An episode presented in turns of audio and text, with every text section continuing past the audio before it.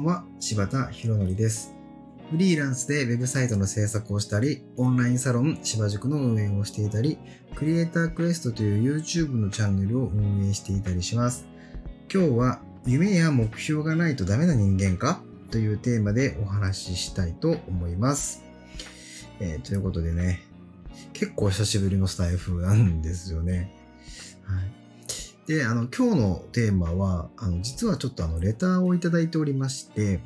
で、そのレターのタイトルが、この、夢や目標がないとダメな人間かと、あの、書いてくださってたので、まあ、今日はそのテーマでお話ししたいと思います。はい。ということで、じゃあ、まずちょっとそのレターを読ませていただこうと思うんですけども、えー夢や目標がないとダメな人間か。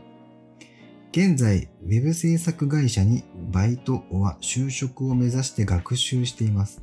柴田さんに質問です。はい。えー夢や目標って持ってないとダメでしょうか？私には夢がありません。えー正確に言うと、1ヶ月以内に旅行に行きたいというような短期的な目標はありますが、5年後、10年後こうなりたいという長期的なビジョンがありません。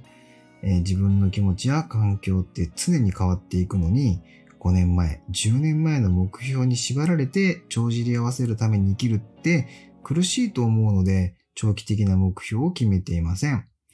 えーでも、ウェブ制作会社の面接の時に絶対、将来の夢を教えてください。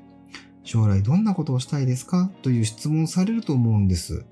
えその時にありませんって言ったら絶対落とされるじゃないですか。えどうすればいいんでしょうか、え嘘をついて論理立てて夢を語ればいいんでしょうか、えー絶対嘘バレますよね。夢や目標について柴田さんなりのアドバイスなどがあればお願いいたします。長文失礼いたしました。はい、ありがとうございます。深いですね。えー、なかなかね、こんな僕が答えれるのかっていう感じではあるんですけれども、まあじゃああくまで僕なりの意見を、本当僕なりの意見をね、じゃちょっと言わせていただこうかなと思います。えー、まあ確かに聞かれますよね、こういう質問って面接の時に。将来の夢何ですかとかね、3年後どんな風に考えてますかとかね、5年後どんな風に考えてますかとかね。難しいですよね。で、なんか夢ってなんか大人になればなるほど、なんか持ちにくくなったりするじゃないですか。なんか子供の時って、なんかもう、それが叶うとか叶わないとか、そんなことも全然考えずに、結構、こう、無邪気に考えるじゃないですか、夢って。なんだろう。わかんないけど、なんかテレビに出てるあの可愛い子と付き合いたいとか、あのアイドルと結婚したいとか、そういうレベルなこととかって結構考えたりとかしません？なんかそういうレベルの夢っていうのはあったりするんですけど、なんか実際に叶えなきゃいけないとか、そういうふうに考えたときに、あのーなんだろうな、その夢が叶うか叶わないかみたいなものを無意識に自分の中で判断しちゃって、だんだん夢をなんかこう、持ちにくくなってるような気がするんですよ。大人になればなるほど。だから、ほら、子供の時って結構そういうこと考えないんで、無邪気にこう夢とかって結構持ったりするじゃないですか。で、ね、卒業文集とかに将来の夢とかって書いたりすると思うんですけど、あの、まあ、僕自身ね、まあ、その、小学校の時とかから、そんなになんか本気で、これ叶えようと思って、あの、思ってたその夢みたいなのは確かにないんですけど、うん、でも、確かに言われてみれば、その、その時から、まあ、夢、ま夢というかね、やりたいことっていうのをもうすでに見つけて、それに向かってやってる子って確かにいたし、あの、19や20歳ぐらいの時とかでも、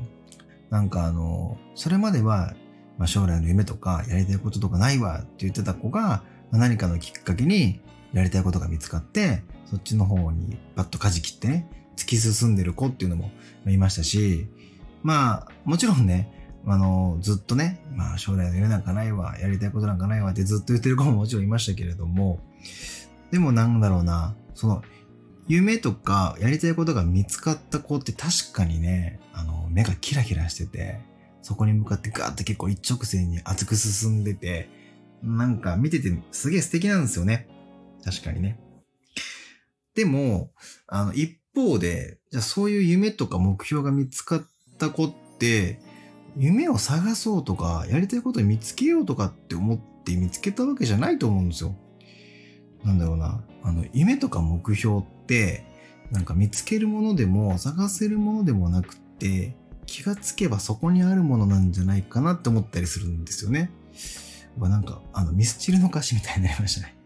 なんかありましたよね。うん。いや、でも本当に、なんだろうな。そのことできっと夢探そうとか、目、やりたいこと見つけよう見つけようとして、あ、見つかったっていう感じじゃ多分ないと思うんですよね。いろんなことになんか夢中になって楽しいことを一生懸命、あの、夢中で頑張ったりだとか、あの、好奇心のままにいろんなことを経験したりとかする中で、あ、自分これが向いてるとか、これやってみたいとか、将来こういうことしたいなっていうふうなものが見つかって、その道に進もうって決めたんだと思うんですよね。だから、その探そう探そうとして見つけたものじゃなくて、そういういろんな経験をする中で出会ったんだと思うんですよ。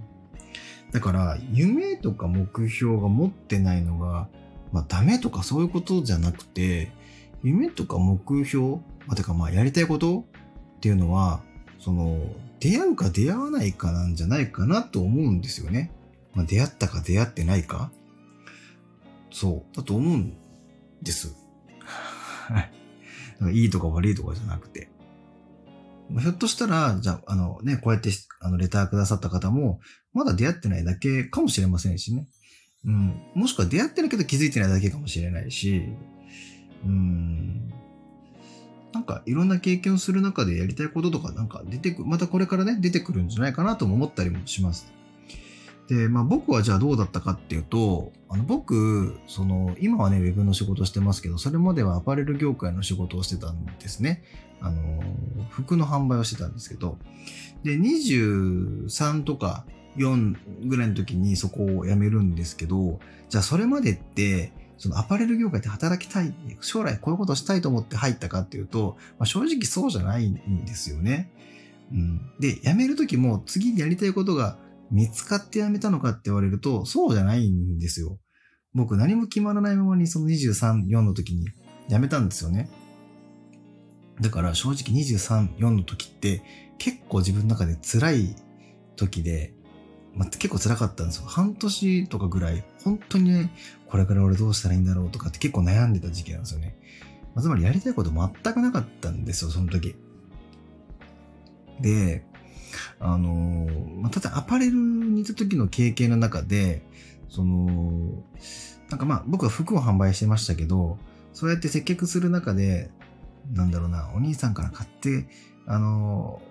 変えてよかったよだとか、ありが、あの、いいコーディネートしてくれてありがとうとか、なんだろうな、服をあの僕らは販売してるんだけど、なんかその中にちっちゃな感動みたいなものを提供できた時って、そういう瞬間っていうのが何度かやっぱあって、であのーその時にさ、あの、なんかね、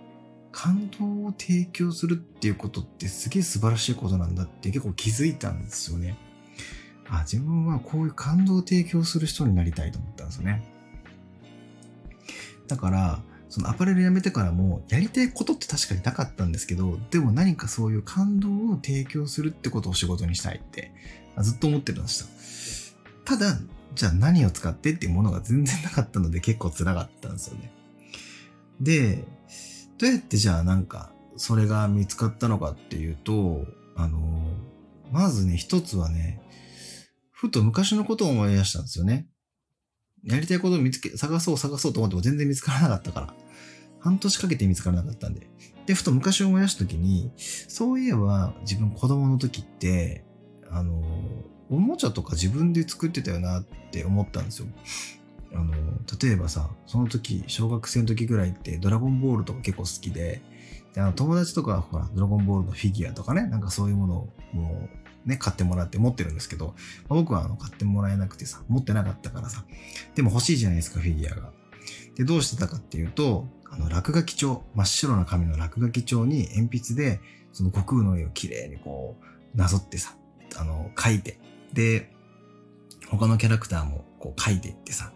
で、それをね、その境界線通りにハサミでちょきちょきちょきちょきちょきちょき切っていったら、で悟空の形をしたその紙が出来上がるわけですよ。で、他のキャラクターも全部切っていって。そうすると、まあ僕の中ではその紙のフィギュアっていうのがね、いっぱいできるわけですね。で、その紙のフィギュアを使って戦いごっことかして遊んでました。あの、だからね、友達とかはね、その市販のフィギュアだからね、その関節とかも曲がるとこ決まってますけど、僕のフィギュアは紙だから、もう関節なんかどこでも曲がるんで、ね、フュージョンのポーズとかも余裕でできますからね。だからそんな風にして自分で結構作って遊んでたんですよね。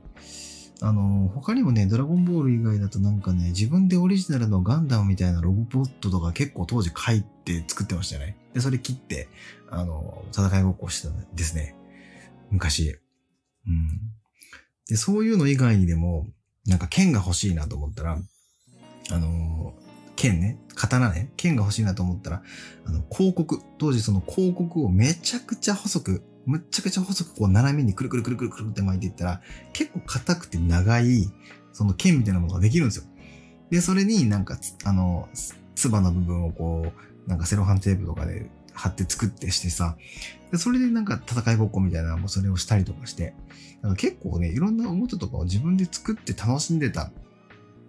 記憶があったんですよね。でそれを思い返して、ああ、自分なんか物作るのすごい好きやったよなっていうのをまず思ったんですよ。だから物づくりをしようって、なんか物を自分で作って、そのアパレルの時はさ、誰かが作ってくれた服を、あの、販売してたけど、そうじゃなくて物を作るところからやりたいって思い出したんですよ。で、それで感動を提供したいって。でも、あの、全然その、なんだろう、じゃあ何作るのっていう部分が次見つからなかったので、結局それを探しても探してもやっぱ見つからなかったんですよね。で、ある時、その、あの、実家におる時やったかな、その、まあ、うちの母親もね、そういう僕がやりたいことが見つからないっていう状況を知ってたのでね、いや、その時にね、ふと一言言った言葉があるんですよ。あの、まあ、僕、その中学生の時ぐらいから二十歳ぐらいの時まで、あの、音楽、バンドを結構やってて、で、あの、パソコンを使って曲をこう、結構夢中に作ったりとか、あの、バンド活動をしていく上で必要だと思って、あの、当時ホームページビルダーっていうソフト買ってホームページ作ったりとか、結構してたんですよね。で、まあ、そういう姿はもちろん、そのね、まあそのバンド活動してる時知ってますから、親も。で、そのことを指してね、あの23歳ぐらいのあのやりたいことが見つからない僕に対して、ふと言ったんですよ。母親が。あのあんたバンドをやってる時、その、パソコン使ってホームページを作っている時とか、もうずっと毎日毎日夢中でやり続けてやり続けて、あんだけずっと触ってても全然苦じゃなくて楽しそうにやってたやんと。あんたそういうの向いてるんちゃうのと。こう言ったんですよね。でその時に結構ハッてして、確かに僕曲作ってる時、そう、なんか、パソコンでね、打ち込んでいくんですけど、ドラムの音とかね。そんなのやっている時とかって、3日ぐらいかけて、その間はね、ほとんどね、まあ、ご飯もろくに食べず、寝る間も、あのー、寝る時間もね、あんまり取らずに、結構ずっと夢中でやってたんですよね。でそれが全く辛くもなく、むしろ楽しいんですよ。どんどんできていくのが。で、もう夢中でずっと何時間も何時間もやってたし、ホームページ作ってる時なんかまさにそうで、一週間以上じゃないかな。一週間ぐらいかな。ほんと毎日毎日朝、早くからずっとコツコツコツコツ作って、ろくにご飯も食べずに、で、夜になっても、まあ、シャワーだけパッと、お風呂かな、まあ、ちゃんと入って、あの、お風呂は結構好きだったんで、お風呂入って、あの、で、またそのご飯もろくに食べずにさ、いや、夜もやって、で、睡眠時間も特に取ろうともせずに、眠たくもならなかったです。楽しかったから。やって、それを毎日毎日ずっと繰り返してたんですよね。で確かにと思って。全然あの辛くなくて、むしろ楽しくて毎日、やりたくてやりたくて仕方がなかった。だから、確かにこういうの僕向いてんのかもしれないなって思ったんですよね。なのでま、何が言いたいかっていうと、なんか自分でやりたいことっていうのは、探してたりとか見つけよう見つけようとしてた時って僕全然見つけれなくて、でもふと過去の自分が好きだったこととか、ハマってたこととか、あとは誰かにその自分のなんか長所として褒められたところ、そういうところを見返していったら、なんかおのずと、なんか、それがやりたいことかどうかって直結しないかもしれませんけど、自分に向いてるものみたいなものとか、自分がやり続けそうなものっていうのが、そこで見えたんですよね。うん。だから、それでなんか僕の場合はやりたいことっていうのと出会った感じがします。うん。そう。だからその経験があって、多分僕は Web を選んだんですよね。なんか確かにいいと思って。で、ウェブだったら、ウェブサイトを作る仕事だったら、あの、ほら、物を作る仕事じゃないですか。で、もちろんね、そのウェブサイトを納品するっていうのも感動を提供できるお仕事だと思ったし、で、何よりもね、ウェブサイトを作るスキルを身につければ、なんか、ウェブサイトなんてさ、いろんな会社さんがやっぱ持ってたりするわけだから、自分のなんか大切な人とか大事な人とか目の前の友達とかさ、いざという時にはさ、なんか会社立ち上げるとかそういう時とかでも、いざという時にはさ、なんか助けてあげられるんじゃないかなと思って、そんなスキル持ってるのってすごいなと思ったから、あ、ウェブやろうって思いましたね。そこで僕は出会いました。うん。なんか、そんな風に、やりたいことって探そうとしまって見つからないので、なんか過去の自分をもう一回見直してみるとかね、なんか誰かに褒められたポイントを探ってみるとかね、そういうのしたらまた見つかるんじゃないかなってちょっと思ったりします。うん。かな。あとね、まあ、目標、まあ、目標っていうところで言うと、ほら、目標って、まあ、目的とかさ、あの、先にやりたいことみたいなものがあるから立てれるのが目標ですもんね。要はなんかその目的地にたどり着くために、その設定するのが目標だったりとか、目的を達成するために設定するのが目標だったりするわけなので、やっぱ先にやりたいこととかね、向かいたいゴールみたいなところがないとなかなかやっぱ目標ってないと思うんですけど、とはいえなんか僕はね、目標を立てるのが、あの、うまい方では多分ないと思います。うん、っていうのも、例えばさ、じゃあ、僕、芝塾を今やってるんですね。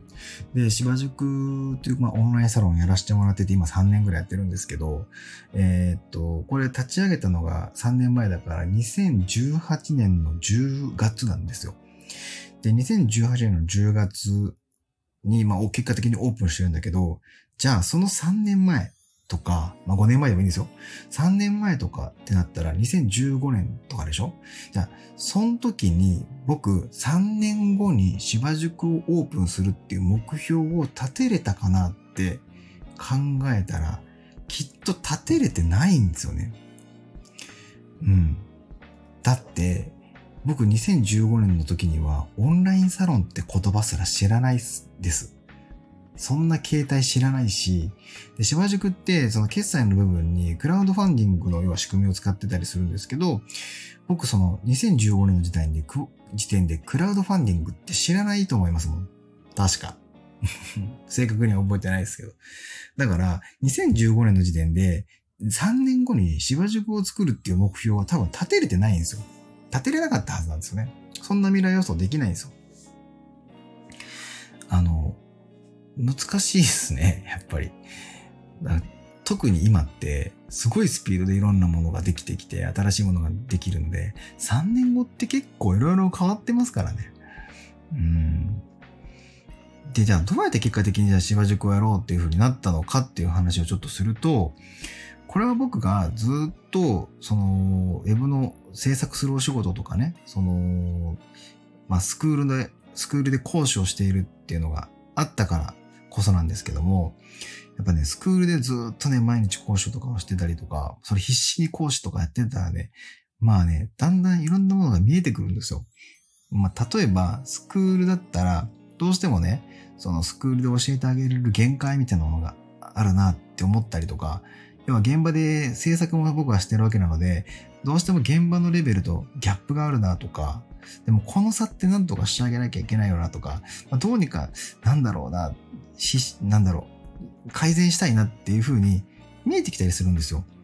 必死にやれば必死にやるほど、なんとかしないといけないなとか、余計に見えるんですよね。こういうことしたら改善できるんじゃないかなとか。だから、目の前のことを必死にずっとやり続けてると、あ、こういうことを改善したいなとか、こういう問題点があるよねっていうのがまず見えてきて、じゃあ、それを解決するためには、こういう、そのなんか、ことしたらいいんじゃないかとか、まあ、こういう課題があって、それをどこうやってクリアしたらいいんじゃないかっていうのが、だんだん多分見えてくるんですよね。うん。で、気がつけば、それが自分のやりたいことに変わってたりするわけですよ。僕、その芝塾をやろうって思ったのも、そういうやっぱ経験から、いや、スクールでなんかこうやってやってるけど限界があるなとか、でも現場とのギャップもあるよな、なんとかしてあげたいな、いや、じゃあここをこういう風に解決しないといけないところあるよなとか、やっぱ必死に毎日向き合ってると、どんどん見えてきて、で、いつしかそれはやっぱ自分がやらなきゃいけないことだ、使命なんじゃないかとかね、あの、いつしかそれが自分の達成したいこと、やりたいことに変わってたりとかして、じゃあ、やろうっていう風になって、そっからもう1年もかからないうちに芝塾作ってるんですよ。そう。なのでね、そう。じゃあ3年後、5年後って簡単に目標設定立てれるかっていうと、結構、その、ふわっとね、僕の場合は立てるのが得意じゃないですね。僕の場合はどうしてるかっていうと、さっきと一緒で目の前のこと必死にやり続けてくると、その、もっとこうした方がいいよねとか、いわゆる問題点だったりとか、もっとこうしたいなっていうようななんか改善点みたいなところっていうのが見えてきたりするんですよ。でその課題みたいなものをどうやってたす、あの、解決するのか、どうやってクリアするのかっていうのを考えてるうちに次のやりたいことっていうのが結構見えてきて。でそれが3年ぐらいでできるそうだったら、3年後の目標だし、それが5年ぐらいかかりそうな課題なんだったら、5年後の目標になってるっていう感じですね。はい。そういう感じで、うん、僕の場合は目標設定というか、決めてたりします。だからもちろんそのやりたいことっていうのが見つかってからしか目標設定できないんでね。あこういう課題を解決したいっていうやりたいことが見つかったら、その3年後を目指してやろうとか、5年後を目指してやろうっていう形で、目標っていうのを決めてたりとかします。はい。なんかうまくまとまらなかった話になっちゃいましたけども、なんせなんかね、その夢とか目標がないとダメな人間かって言われると、まあ、ダメとかそういうことじゃなくて、うん、まあ単に出会ってないだけなのかもしれませんし、出会ってるけどまだ気づいてないだけなんじゃないかなと、あの、思ったりもするので、うん、ダメだとは思わなくていいんじゃないかなと思います。で、毎日必死になってさ、何かこう、目の前のことやってみたりとか、好奇心を持ったら、そんないろんなことを、いろんな経験をしてみた中で、あこういうこと解決したいなっていうことからやりたいことが見つかるかもしれませんし、そのいろんな好奇心のもとにいろんなものを触ってるうちに、あずっとこういうことと触れていたいなっていう風なところからやりたいことが見つかるかもしれませんのでね。うん。なんか、あの、そんな風に、